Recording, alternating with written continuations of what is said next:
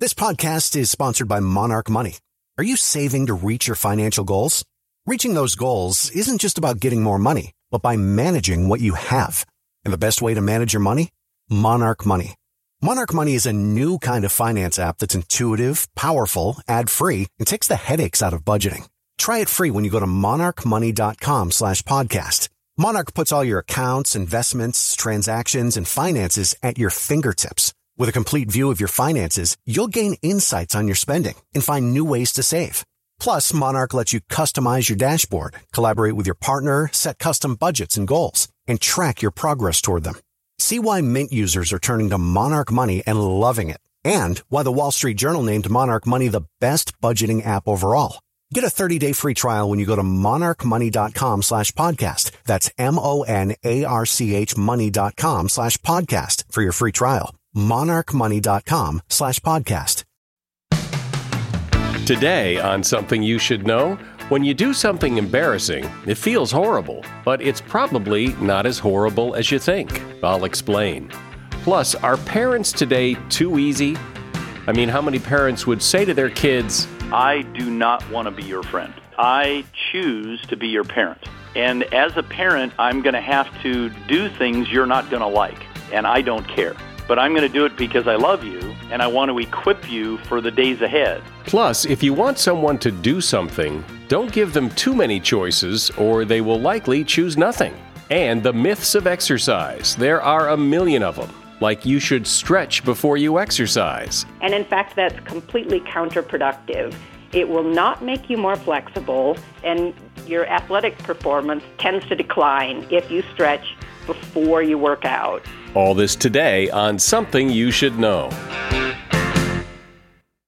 If you ask any manager, I bet you they can tell you some hiring horror story because hiring is hard. That's why if you're hiring, you need Indeed. Indeed is your matching and hiring platform with over 350 million global monthly visitors, according to Indeed data, and a matching engine that helps you find quality candidates fast. And fast is good, but quality also matters. And 93% of employers agree that Indeed delivers the highest quality matches compared to other job sites, according to a recent Indeed survey. So, why leave hiring up to your every so often, once in a while, try to do the best you can approach to hiring when Indeed gives you a proven system that works and so many potential candidates, you're bound to find the right person. And listeners to this show will get a $75 sponsored job credit to get your job more visibility at indeed.com slash something. Just go to indeed.com slash something right now and support our show by saying you heard about Indeed on this podcast. Indeed.com slash something. Terms and conditions apply. Need to hire? You need Indeed. Something you should know. Fascinating intel, the world's top experts, and practical advice you can use in your life. Today, Something You Should Know with Mike Carruthers. Hello, welcome to this week's weekend edition of Something You Should Know.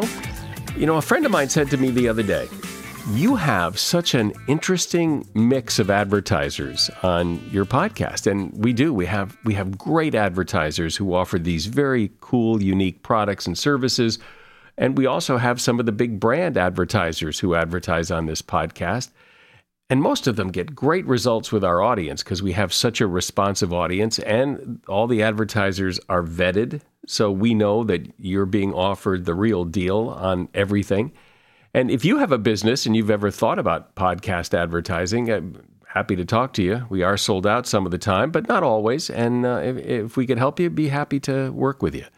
Just send me an email to mike at somethingyoushouldknow.net. First up today, we're going to talk about, about the universal experience of doing something very, very embarrassing. You're set to walk across the room to say hi and on the way over, you trip, your drink goes flying, you land on the floor, that kind of thing. That's embarrassing. And as bad as it is, it turns out it's not as bad as you think. When you show embarrassment, it acts like a physical apology to those watching, which immediately begins to smooth over the event and promotes group harmony. Across cultures around the world, people express embarrassment with exactly the same body language averted gaze, head tipped down, tight smile, hands touching face, and it says to others, Don't worry, I mean no harm. Because embarrassment is a sign that you care about the way other people see you, it's experiencing it openly like that actually makes you more likable. And that is something you should know. Parenting today is so different than it was when I was a kid. A lot of kids today would have been considered spoiled rotten a generation or two ago because they have everything they want. They never have to fend for themselves. Mommy and daddy are always there to bail them out. And this has created a huge problem. Here to talk about this is Richard Watts. He is author of the book How Not to Spoil Your Kids and What to Do If You Have. Welcome, Richard. And so, what is different today, and, and why is it different today? At some time, there was a there's a paradigm shift, and spoiled kids usually, if you recall, were kids typically of money or privilege. Those are the ones that seem to be spoiled. They kind of got things.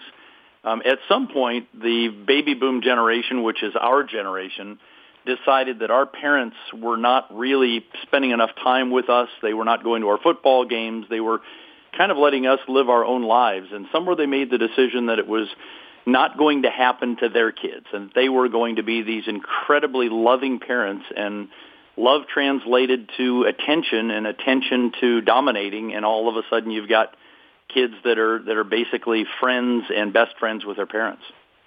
And what's wrong with that? Well, what happens is parents have got superior knowledge and uh, and having a best friend, they're not equal, and so the parent is usually in the process of clearing the road for the child. Uh, the child, you know, is is certainly uh, is is looking to live their life on their own and gain from their failures and experiences. And parents oftentimes steal those experiences away because they don't want to have those kids suffer, and they don't want to have those kids fail. And so they clear the road, uh, being with them all the time to make sure that there's no downside. Yeah, well, and I think every parent can relate to that. And who doesn't want the best for their child? But the consequences are what? Well, the consequences are that they really never gain their own personal life experience. Uh, a lot of, if you look back on typical life, uh, much of what you gain in terms of knowledge and appreciation and success stems from failure. And if somebody's taking away or stealing or robbing you of your opportunity to, to really hit barriers, you really never get to identify what it is you like and what you don't like. Failure really tells you oftentimes exactly what it is you don't like in life and you change direction. Do you think that, that parents who indulge their kids in the way you're talking about know what they're doing is a problem, or is it just parenting to them? No, that's a great question. I, I think that's probably the greatest issue with regard to en- entitlement, and as I describe in Entitlemania, the the real fault of this isn't just majority of the parents; it's 100% the parents. Parents are the ones that have children in in their young years and begin to dominate, and and they really don't understand what they're doing. They're they're loving their kids, and it feels good, and it feels good to have your kids call your best friend, and it feels good for dad to be involved in everything that the son or daughter is doing and mom the same. But there really is a lack of exposure uh, of the kids being able to go out and really, really find their own way. So the parents really need to look at themselves and recognize that the problem is their own desire to avoid the bumps for their kids. And, uh, and it's tough. Being a parent is really a tough, tough uh, thing. And I think most people want to make it fun baby boomers' parents were much more detached, especially dads. They just they were. And what is it about baby boomers who are now parents that I understand you said that, that you know we wanted to do better by our kids, but but isn't it isn't there something else going on here? I mean, wh- why did the, the the parents of baby boomers have such a fairly easy time not getting so involved? I don't think we they came from a lineage of a lot more struggle. Uh, I don't think we struggle right now as much as they used to. The typical pathway of a parent back uh, our our parents right before the the great generation, the great generation of World War II, Uh, they came out of a lot of struggle. It was incumbent on them to hurry up and get a job. Uh, there was a lot of people in the workforce. Uh, it was a it was a laborious type of, of of work for most people to get ahead, and they really did uh, everything they could to to pretty much just survive. And their family, if you really think of the typical American vacation, used to be jumping into the station wagon and, and visiting the monuments around the United States with a whole load of kids screaming. But generally speaking, parents recognized that life was for them and that kids were supposed to be guests in their home, kind of old-fashioned seen but not heard. Uh, and and so they lived their lives independent and and I believe that the the change was is that a lot of those kids that grew up uh, began to look at their lives and were discontent for whatever reason. They were on their own. They struggled but they really did want to make it better as most of us do. And that's the part that's so insidious is they wanted to make it better for their own families and their own kids. And they turned that into assisting them on life's road and managing their lives rather than just being there as a coach to to to be ready to to uh, to to weigh in on circumstances and uh, and issues as they come up. And so, where is the line? The line probably is about parents making this statement to their kids and to themselves. They need to be able to make the statement to their kids that I do not want to be your friend, that I choose to be your parent. And as a parent, I'm going to have to do things you're not going to like. And in that process, you may not like me, and I don't care. But I'm going to do it because I love you, and I want to equip you for the days ahead.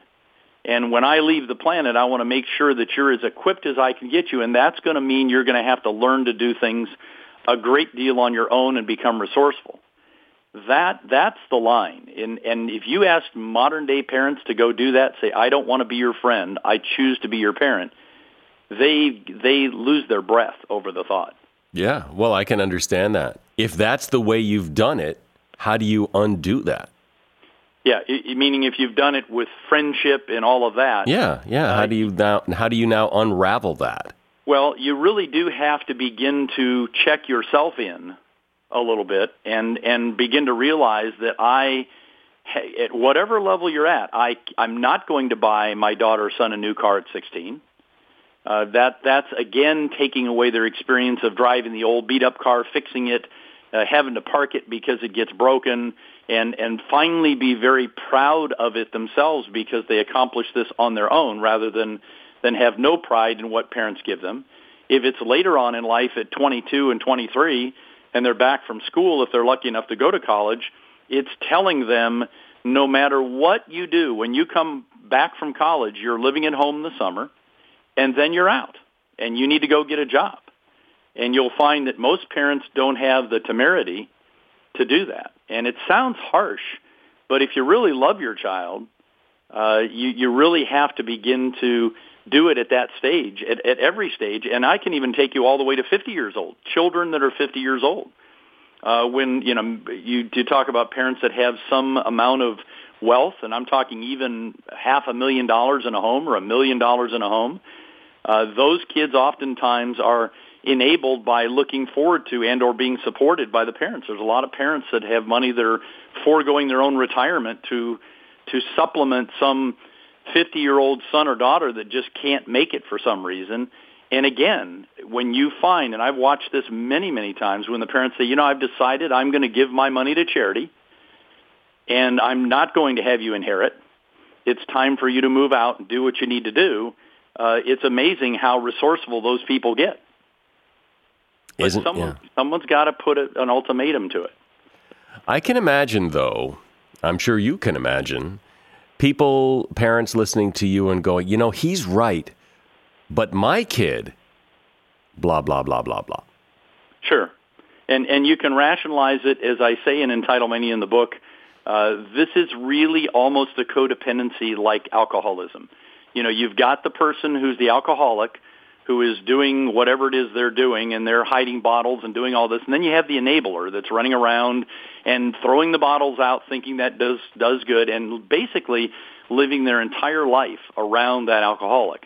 If you go to the Betty Ford Clinic, which is one of the more famous ones, they actually have a program uh, that talks about this. And as a parent, the application is almost direct, and that is that the parent is very similarly an enabler and uh, and the kids are no different. And you always, if you listen to the parents of alcoholics or the spouses of alcoholics, you know they'll they'll say, you know, my I know he drinks a little bit too much, but he's a really nice guy. You know, those sorts of things. Well, that doesn't change the dynamic that he's an alcoholic or she's an alcoholic.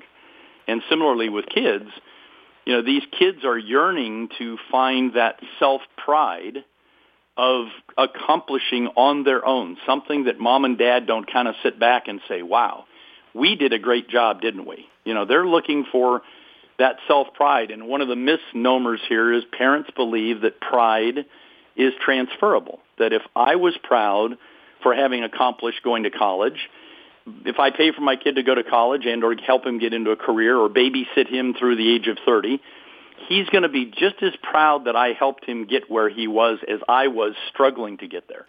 It's just not the case.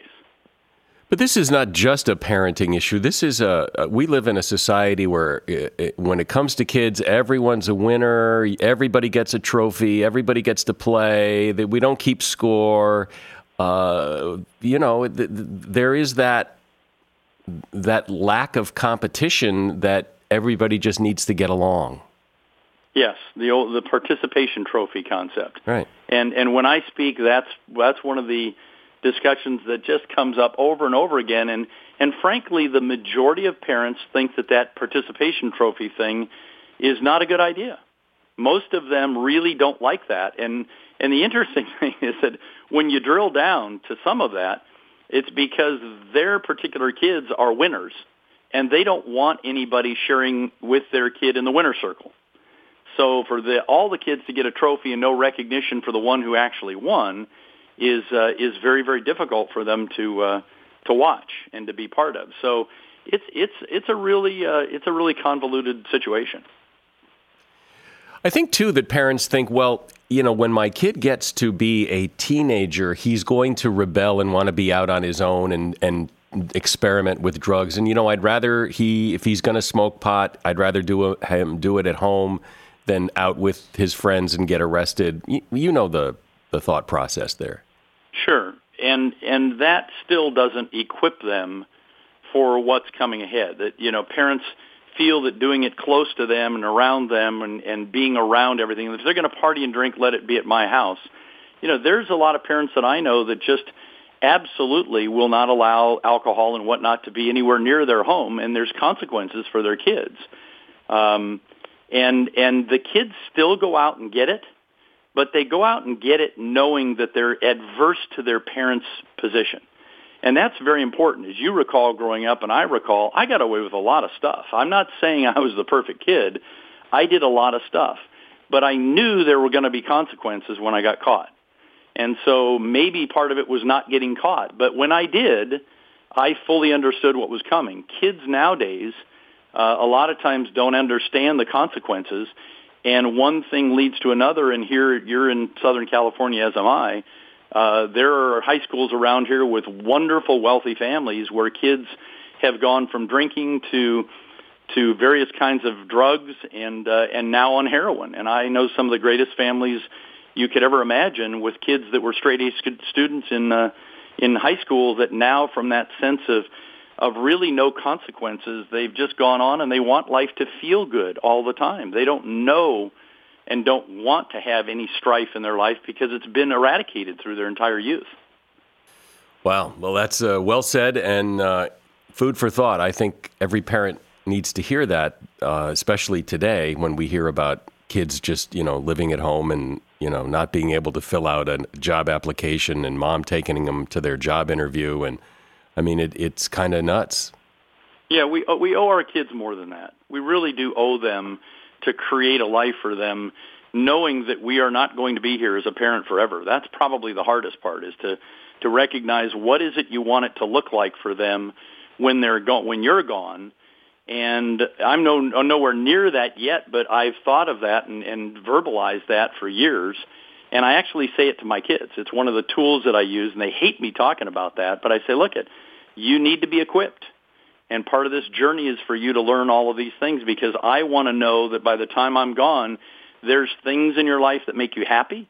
There's things you know you love to do, things you know you hate to do, and you've got all these experience to help you and have a tool belt of going through into the future.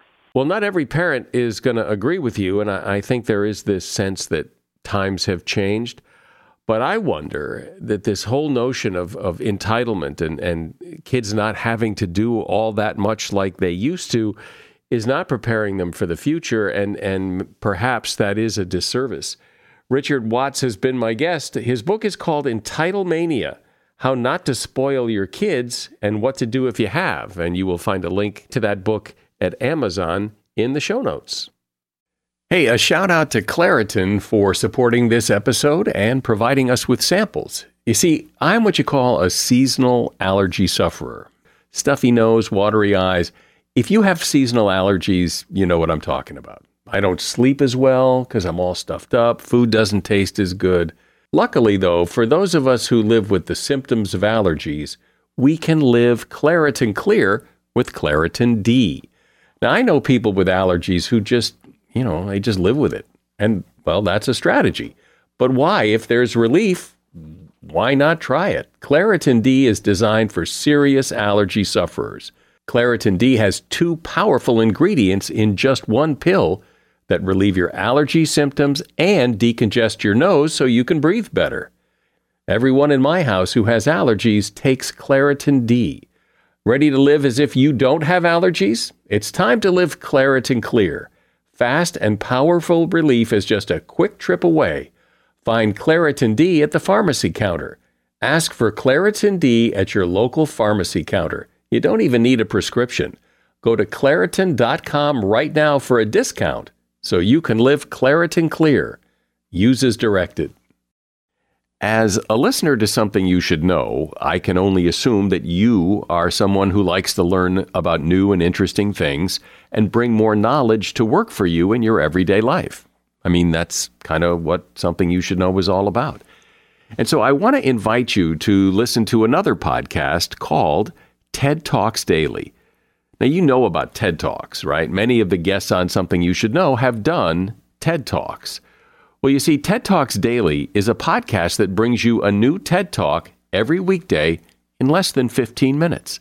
Join host Elise Hu.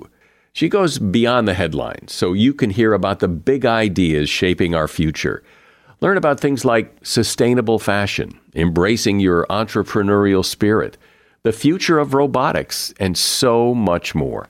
Like I said, if you like this podcast, something you should know? I'm pretty sure you're going to like TED Talks Daily. And you get TED Talks Daily wherever you get your podcasts.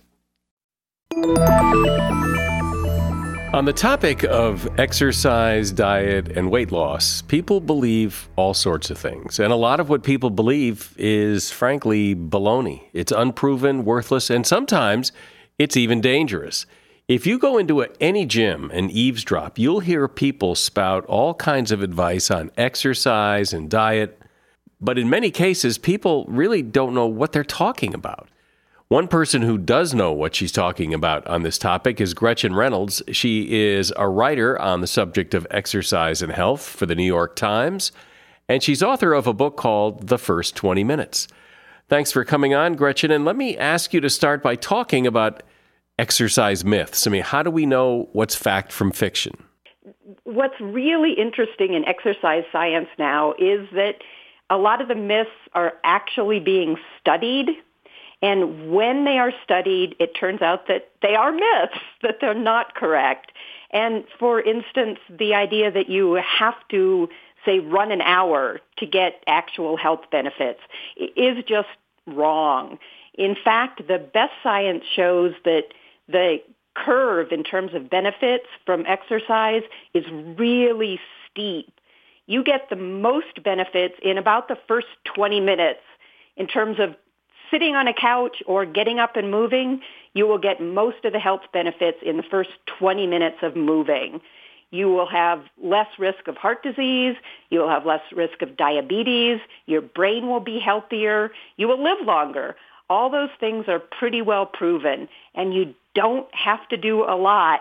You just have to do something. Right. Well, but here's the thing a lot of times people and, and I've called people on this who have written books or articles where they, they talk about, you know, all you have to do is 20 minutes. But the person on the cover is usually somebody who's in the gym 18 hours a week and has got the perfect body. The assumption being that if you just work out 20 minutes three times a week, you'll have a body like that. And, and that's, that's a lie. It is a lie, particularly if you didn't choose the right parents because a lot of anyone's response to exercise as well as to diet is genetic. And so people have to know going in that their response to an exercise program is going to be completely unique. Some people will respond hugely to 20 minutes of exercise. Some will show very few benefits, but they will be getting the benefits. And what I would hope people will will learn is that you get health benefits even if you don't necessarily lose 50 pounds. So people may need to reset their expectations of exercise. What it will do for you is make you healthier. There's simply no doubt about that at all. What it may not do is make you skinny well, I've I've heard that you know the people who um, I'm trying to think of the guy. He, it was a diet book he wrote, but but he was basically saying that exercise makes you hungry, and when you're hungry, you eat more. So the idea that by exercising you'll lose weight is a flawed argument because the exercise will make you eat more. There actually is quite a bit of truth to that, and it's particularly true for women, unfortunately, which I consider scientific evidence that life is really unfair it, what exercise tends to do in women and many men, and this is especially true actually of moderate exercise, walking, it tends to increase the level of certain hormones in your body that do in fact increase appetite. So anyone who thinks that you can walk for 30 minutes and eat as much as you want is fooling themselves.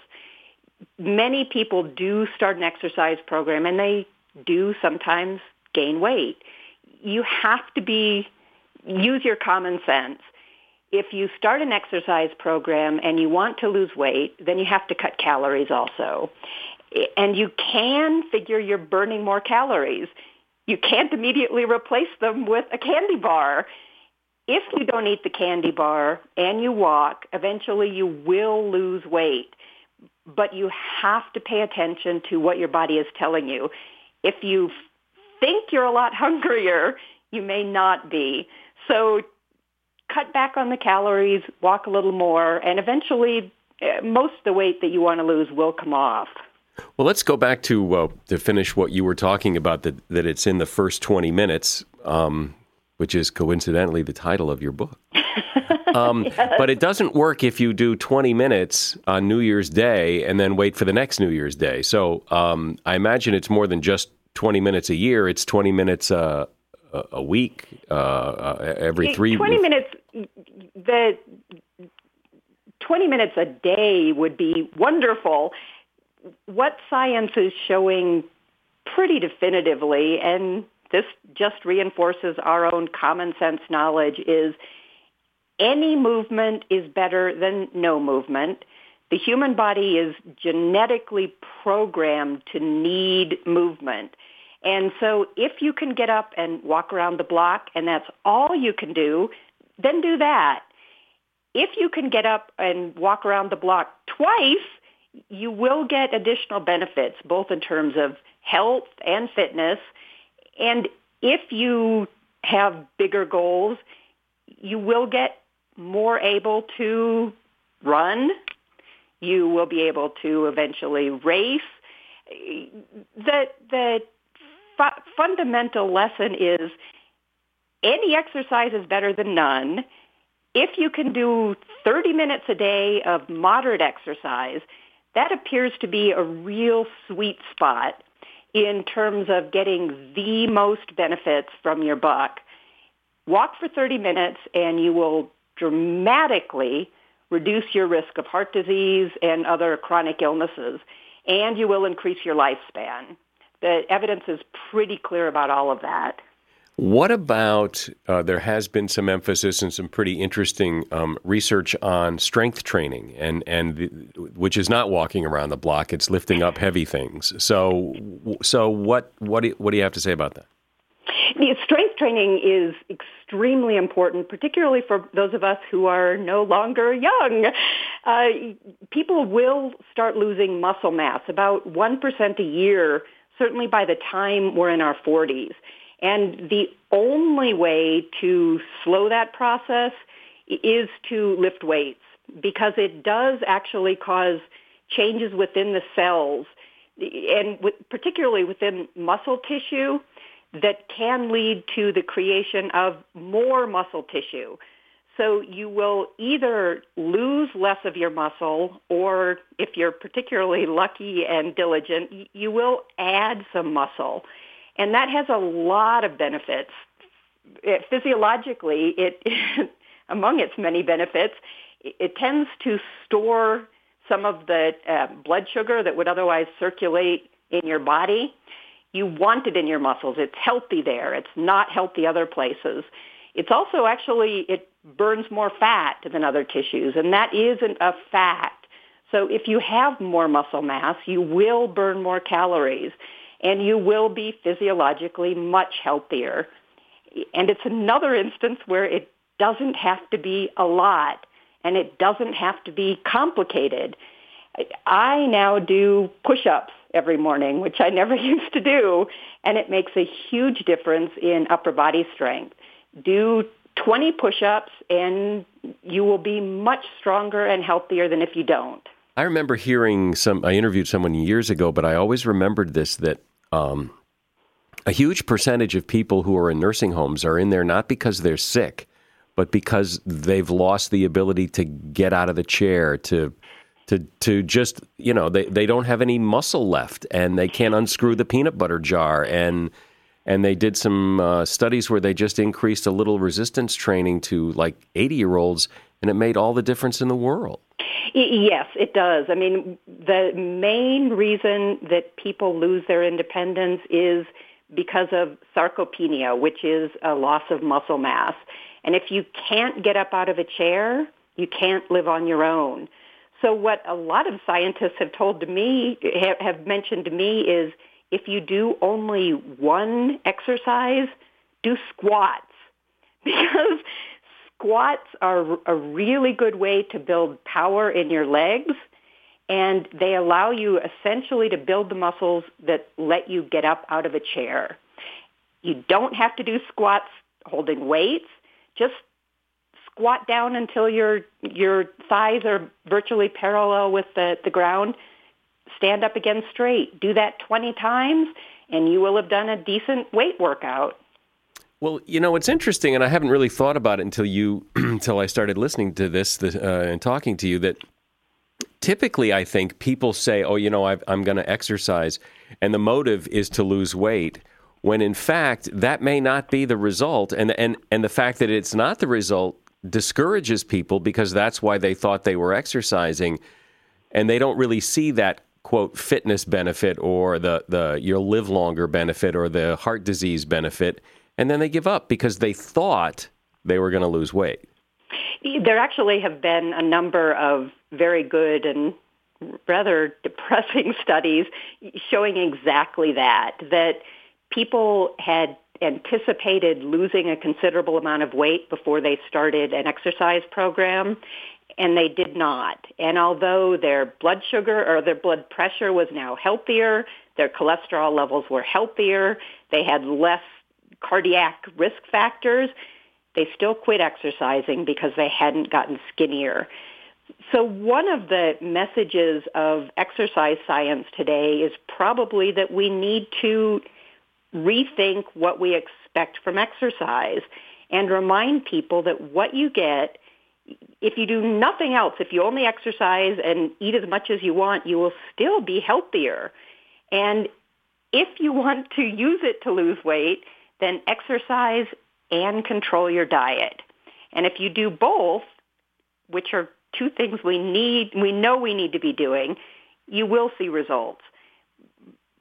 But a lot of the results you won't see, and they're the most important. It really, do, exercise can in fact add to someone's lifespan. And that's remarkable and it's wonderful. And I hope people will learn to look to exercise for health benefits. Gretchen Reynolds is a writer for the New York Times. She writes about exercise and health and science, and she is the author of the book, The First 20 Minutes. So, Gretchen, do you believe that there are people who believe that exercise eh, offers some sort of immunity to bad eating? yes.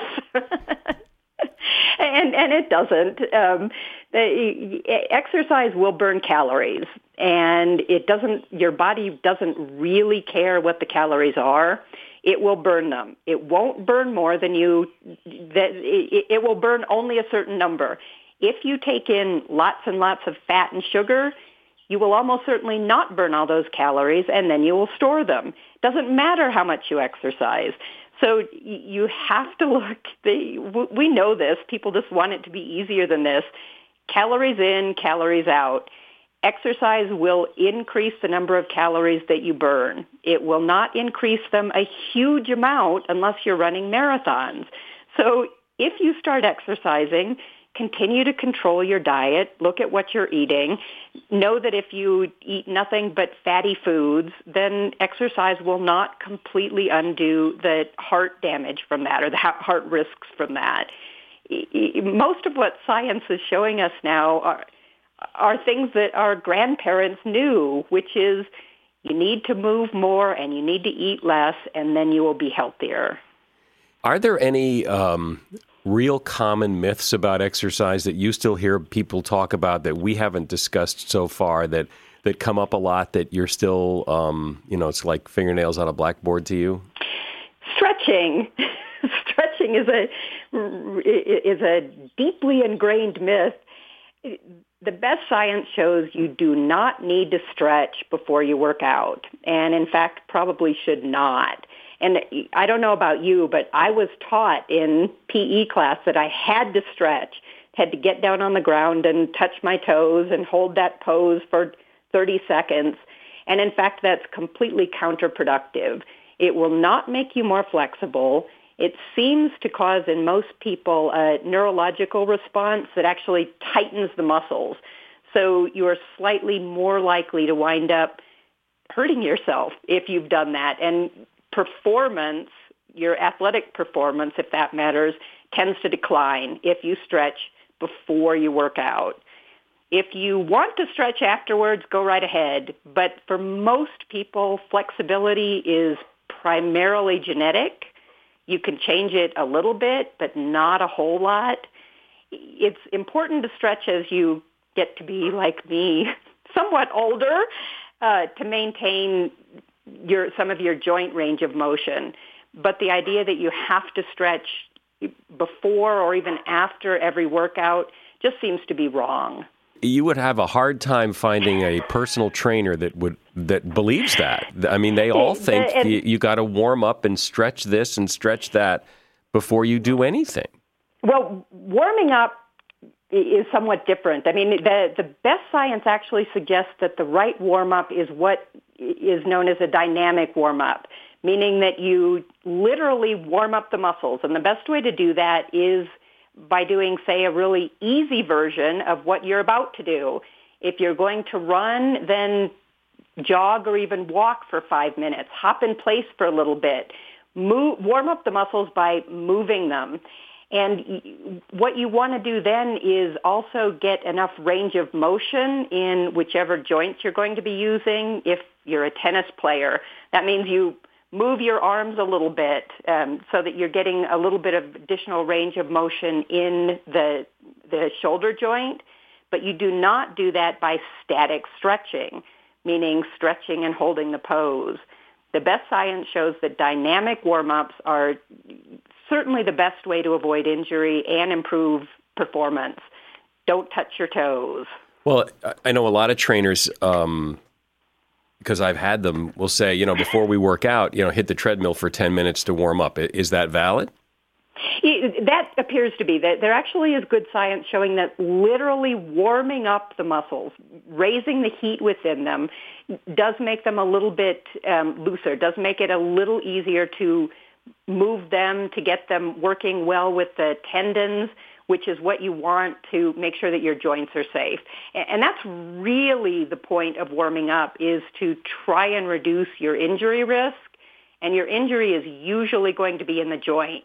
So if you can do things to literally warm up the tissues around your joints, which you do by moving them, then you're probably, that's the best warm up you could do, not static stretching. What, any other big myths that uh, that jump out at you? That's got to be the biggest, I imagine. Yeah, that, that, that's certainly one of the most controversial. Another one, and, and this is one that many people may not think of in terms of exercise science, but an ongoing myth is that we are born with a certain number of brain cells and will never make more. Well, that's not true. We do make more brain cells throughout our life, and you'll double the number of brain cells you make if you exercise. That's a really well documented scientific finding now, and it's probably the main reason I keep running. so, it's, well, it's a good reason. It's uh, even if it's not true, you might as well believe it. Uh, but in this case, the, the science is really remarkable. What they've shown in both people and animals in terms of what exercise will do for your brain health. And it's particularly important in that it builds brain cells in your memory center. It actually has been found to double the rate of um, neurogenesis, which is the creation of new brain cells in the parts of your brain that deal with memory and learning. And for those of us who are, again, no longer 20, um, it's really important to have healthy memory centers. And exercise does seem to give you that. Well, as I said when we started this discussion, you, you walk into any gym and you will hear all kinds of things about what's good for you and not good for you and what exercises you should do or shouldn't do. And it's good to get some of the science behind what is the truth. Gretchen Reynolds has been my guest. She writes for the New York Times and she is author of the book, The First 20 Minutes. You'll find a link to that book in the show notes. Have you heard of the paradox of choice? It basically says that the more choices you give someone, the more options they have, the more likely they are to choose none of them. And to test this, researchers set up a jam tasting stall in a supermarket. And sometimes they offered six varieties of jam, and other times they offered 24 varieties of jam. And then the tasters were then offered a coupon to buy jam at a discount. While more choices attracted more customers to come and look, very few of them actually bought the jam. The display that offered fewer choices made more sales. Specifically, when there were 24 jams to taste, only 3% of the tasters bought any jam. But when there were only six jams to taste, 30% of the tasters bought the jam. And that is something you should know. We seem to be a long way away from a million reviews on Apple Podcasts. I'm not, I'm not sure we're going to get there in my lifetime, but, but you can help. Leave a rating and review on Apple Podcasts or wherever you listen. I'm Mike Carruthers. Thanks for listening today to Something You Should Know. The Bigger Pockets portfolio of podcasts are worthy of your investment. We're having a real conversation as real real estate investors. New episodes available every day. It's important to buy where it makes money and not necessarily where you want to travel to. Bigger Pockets, On the Market, Rookie Real Estate, or Money Podcast. The purpose of flipping is to create more cash so then you can reinvest into other types of properties. The Bigger Pockets Podcast on YouTube or wherever you listen.